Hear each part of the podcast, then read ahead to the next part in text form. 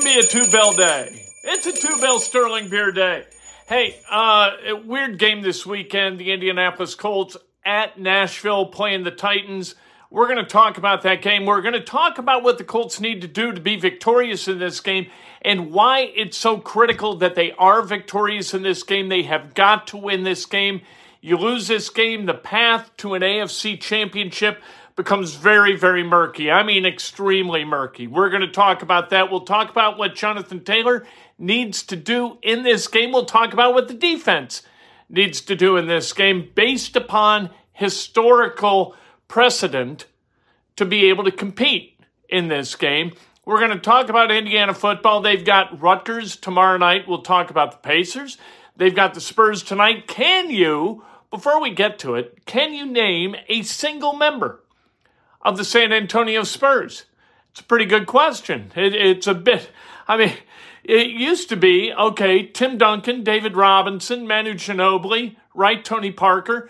You could kind of, Sean Elliott, you kind of go down the list. Now, who led them in scoring in their season opener? Good luck coming up with that name. There, there are a couple of, of names on that roster that will jog the memories of, uh, and not so distant memories, of Indiana basketball fans. We'll talk about that. And Christian McCaffrey dealt from the Panthers to the San Francisco 49ers. Did the 49ers get fleeced? We'll talk about that. This is Breakfast with Kent for Friday, October 21st, 2021 or 2022, brought to you by the great people at BUSR. Here's the deal at BUSR.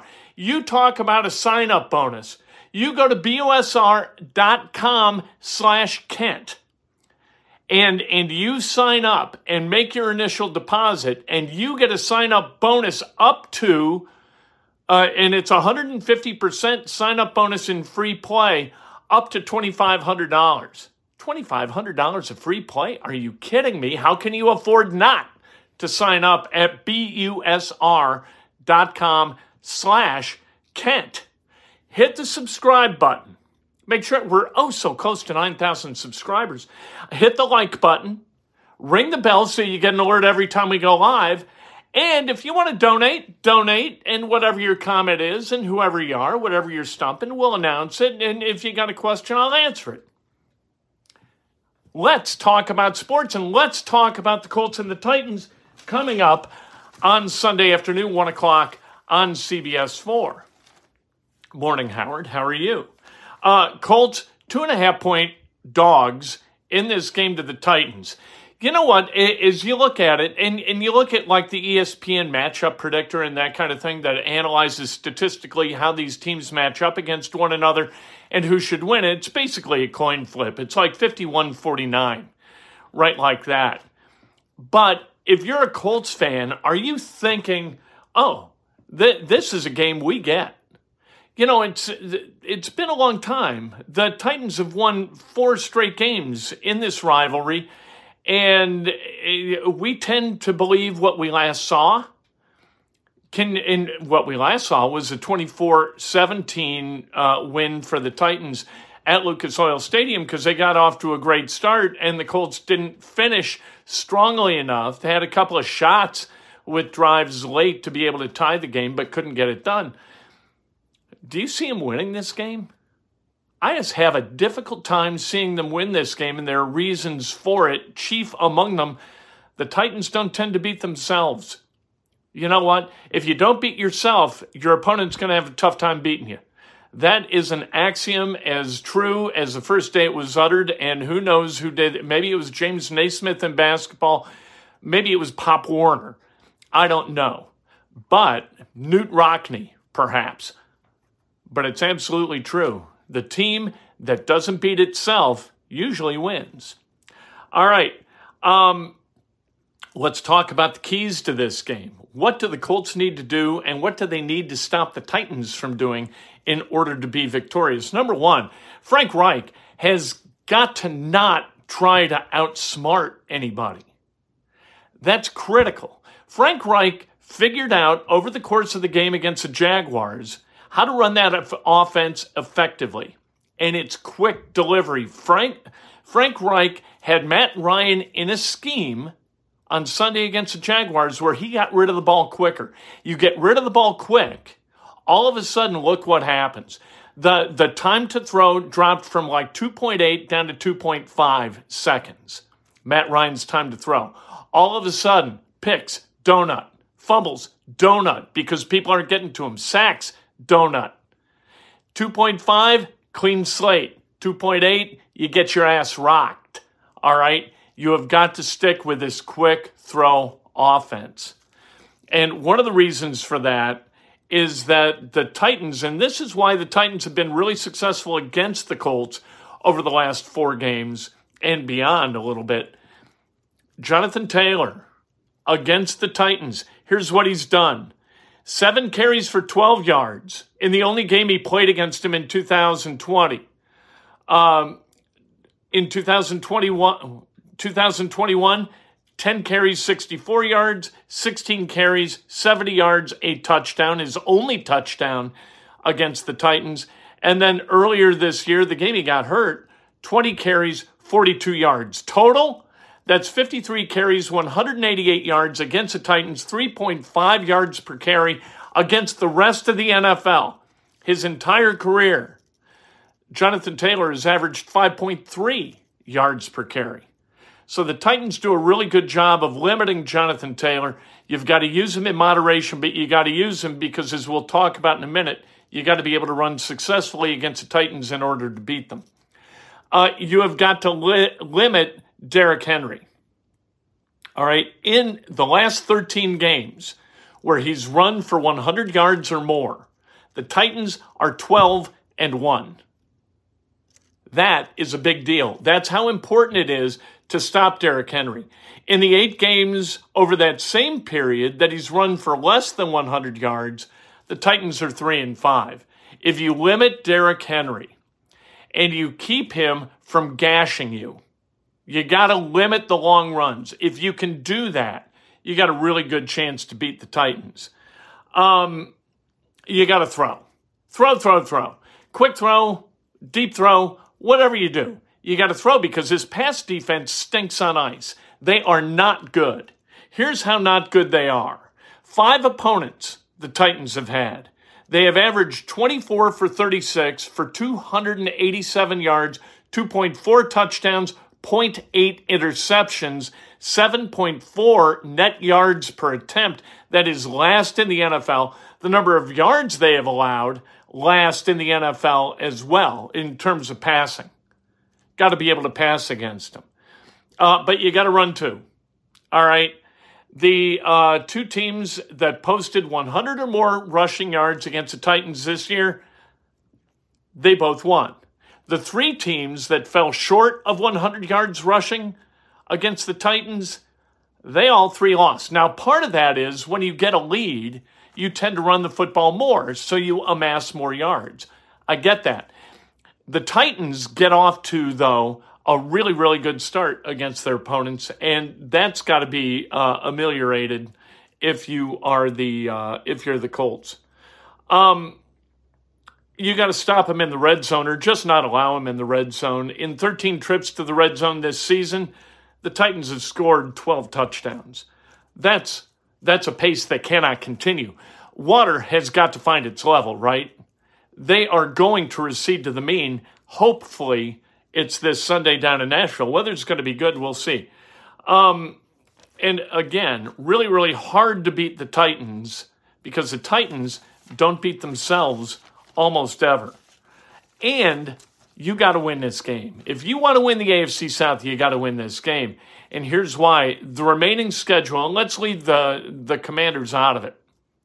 All right um, they're the the next group. You don't know what you're going to get because Carson Wentz is going to be out and Taylor Heinicke is going to be in, and maybe Heinicke's more likely to win quarterback than is Carson Wentz. But regardless, let's leave that game out of it. From that point forward, you play at New England.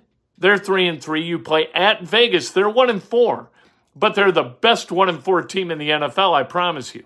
Then they play at home against the undefeated, at least currently undefeated Eagles. They play at home against the Steelers, who are two and four. Then they go to Dallas. Dallas is four and two. Then they go to the Twin Cities. The Vikings are five and one. They host the Chargers. Chargers are four and two. They travel to New York to play Jersey, really, to play against the Giants. Giants are five and one.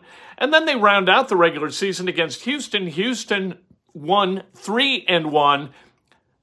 Total that all up. The remaining teams on the schedule after Washington 31 20 and 1. It is going to be really, really tough for the Colts to put together a bunch of wins as long as things kind of go to Hoyle, right? If not, if a couple of teams get, you know, some injury bugaboos and whatnot, things could change. Colts could get hot. All those things are true. But if you don't win this game, if you don't get to 4 2 and 1, the path to 10 6 and 1 becomes very, very dark, very weed engulfed, and you're going to have a tough time cutting through it to get to your goal of making the playoffs. And frankly, the goal should be beyond making the playoffs, it should be winning in the playoffs. I think we would all, anybody who follows the Colts, would settle or call this season a success if they wound up in the postseason. Uh, Indiana, Rutgers, tomorrow, noon. I asked for it yesterday, a vaccine, some kind of vaccine, so I don't feel somehow uh, the need to watch Indiana play football. That'd be great. Failing that, we're going to watch a game tomorrow we're going to hope for the best. Because if they don't win tomorrow, and they're three point dogs, is all, Rutgers they are 0 3 in the Big Ten. Indiana's 1 3 with that stupendous win against otherwise undefeated Illinois. How'd you like to be Illinois? A lost Indiana is going to keep you from like winning the Big Ten West? How could that possibly be? Anyway, that's for Illinois fans to ponder and and rue. Indiana winning tomorrow, they got a path to a bowl. Not winning tomorrow, they got no chance because they will have four games left. And those four games are at home against top 10 Penn State, on the road against top five Ohio State, on the road against Michigan State. That's winnable. And at home in the bucket game against Purdue. You're going to have to win three of the remaining five. You cannot win three of the remaining five if you don't beat Rutgers tomorrow. Pa- uh, Pacers host the Spurs tonight. Gregg Popovich, we know who he is. He's coming to town. Good to see a familiar face with the Spurs, for goodness sake. Um, were you able to name a current Spurs player? One that you're going to know is Romeo Langford, high school superstar from New Albany, Indiana. Great New Albany Bulldog. Uh, Doug McDermott, Dougie McBuckets, coming back to town for the team he played for. Uh, but then you know who went off for 20 and 11 for the Spurs in their opener? Keldon Johnson, a first round draft pick late in the first round by the Spurs out of Kentucky. Keldon Johnson, I forgot, was in the league. He's their best player. Uh, also, they have Jakob Poeltl. Poeltl, Poeltl. Myles Turner, of course, is going to be out. Myles Turner, what the hell? I, for God's sake, play some basketball. I got a mild sprain. I'm, I'm afraid I'm going to have to support my team from the sidelines while earning my $18 million a year. He gets paid a quarter million dollars a game, give or take. When's he play? Golly. Uh, Lakers, terrible. They need Buddy Hield in the worst way. Christian McCaffrey traded from the Panthers to the 49ers. I got a comment yesterday uh, asking about a potential trade of McCaffrey. How many first rounders, I think was the question, do, do I think that the Panthers could get? And I said none. I wouldn't trade a first rounder for a guy who in 2020 and 21 played a total of 10 games. He can't stay healthy, and this year he hadn't been terribly productive.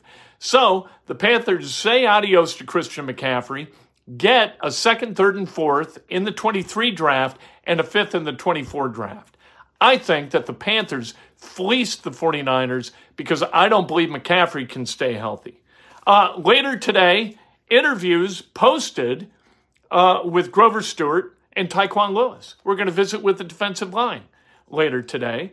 And uh, yesterday, if you didn't catch the Zaire Franklin interview, you need to. What a great dude. Honest to God. Fantastic human being. Number two in the NFL in tackles, right behind Roquan Smith of the Chicago Bears. Let's celebrate some birthdays, shall we, on what is going to be an absolutely gorgeous Friday.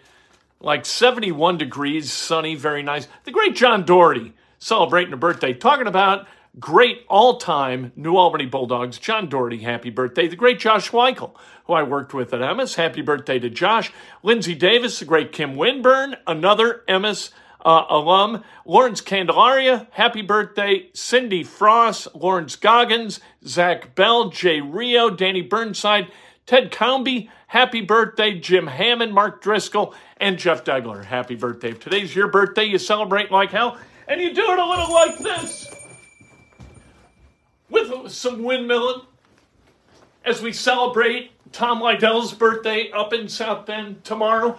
There'll be windmilling because that's what people do. It's what we do. You got to dance. Dance on a Friday, for God's sake. And if it's not your birthday, 81 Deuce, you got to DM me on Twitter. You won what was in the prize egg last week, and I got to get your address so I can send it to you. So go on Twitter at Kent Sterling and DM me so I can get you your swag. Let's go. If it's not your birthday, you celebrate somebody else. Lift each other. Life's long, life's hard, and without a community of people to kind of lift us and support us, it can be a struggle. And there are people struggling, and you might make their life better. Yes, 81 Deuce, go to Twitter and DM me so I can get you your swag. I keep saying, I keep answering your comments saying, come on, let's go. You want a Stan Musial jersey and a, uh, a, a Johnny Unitas autographed book? Come on.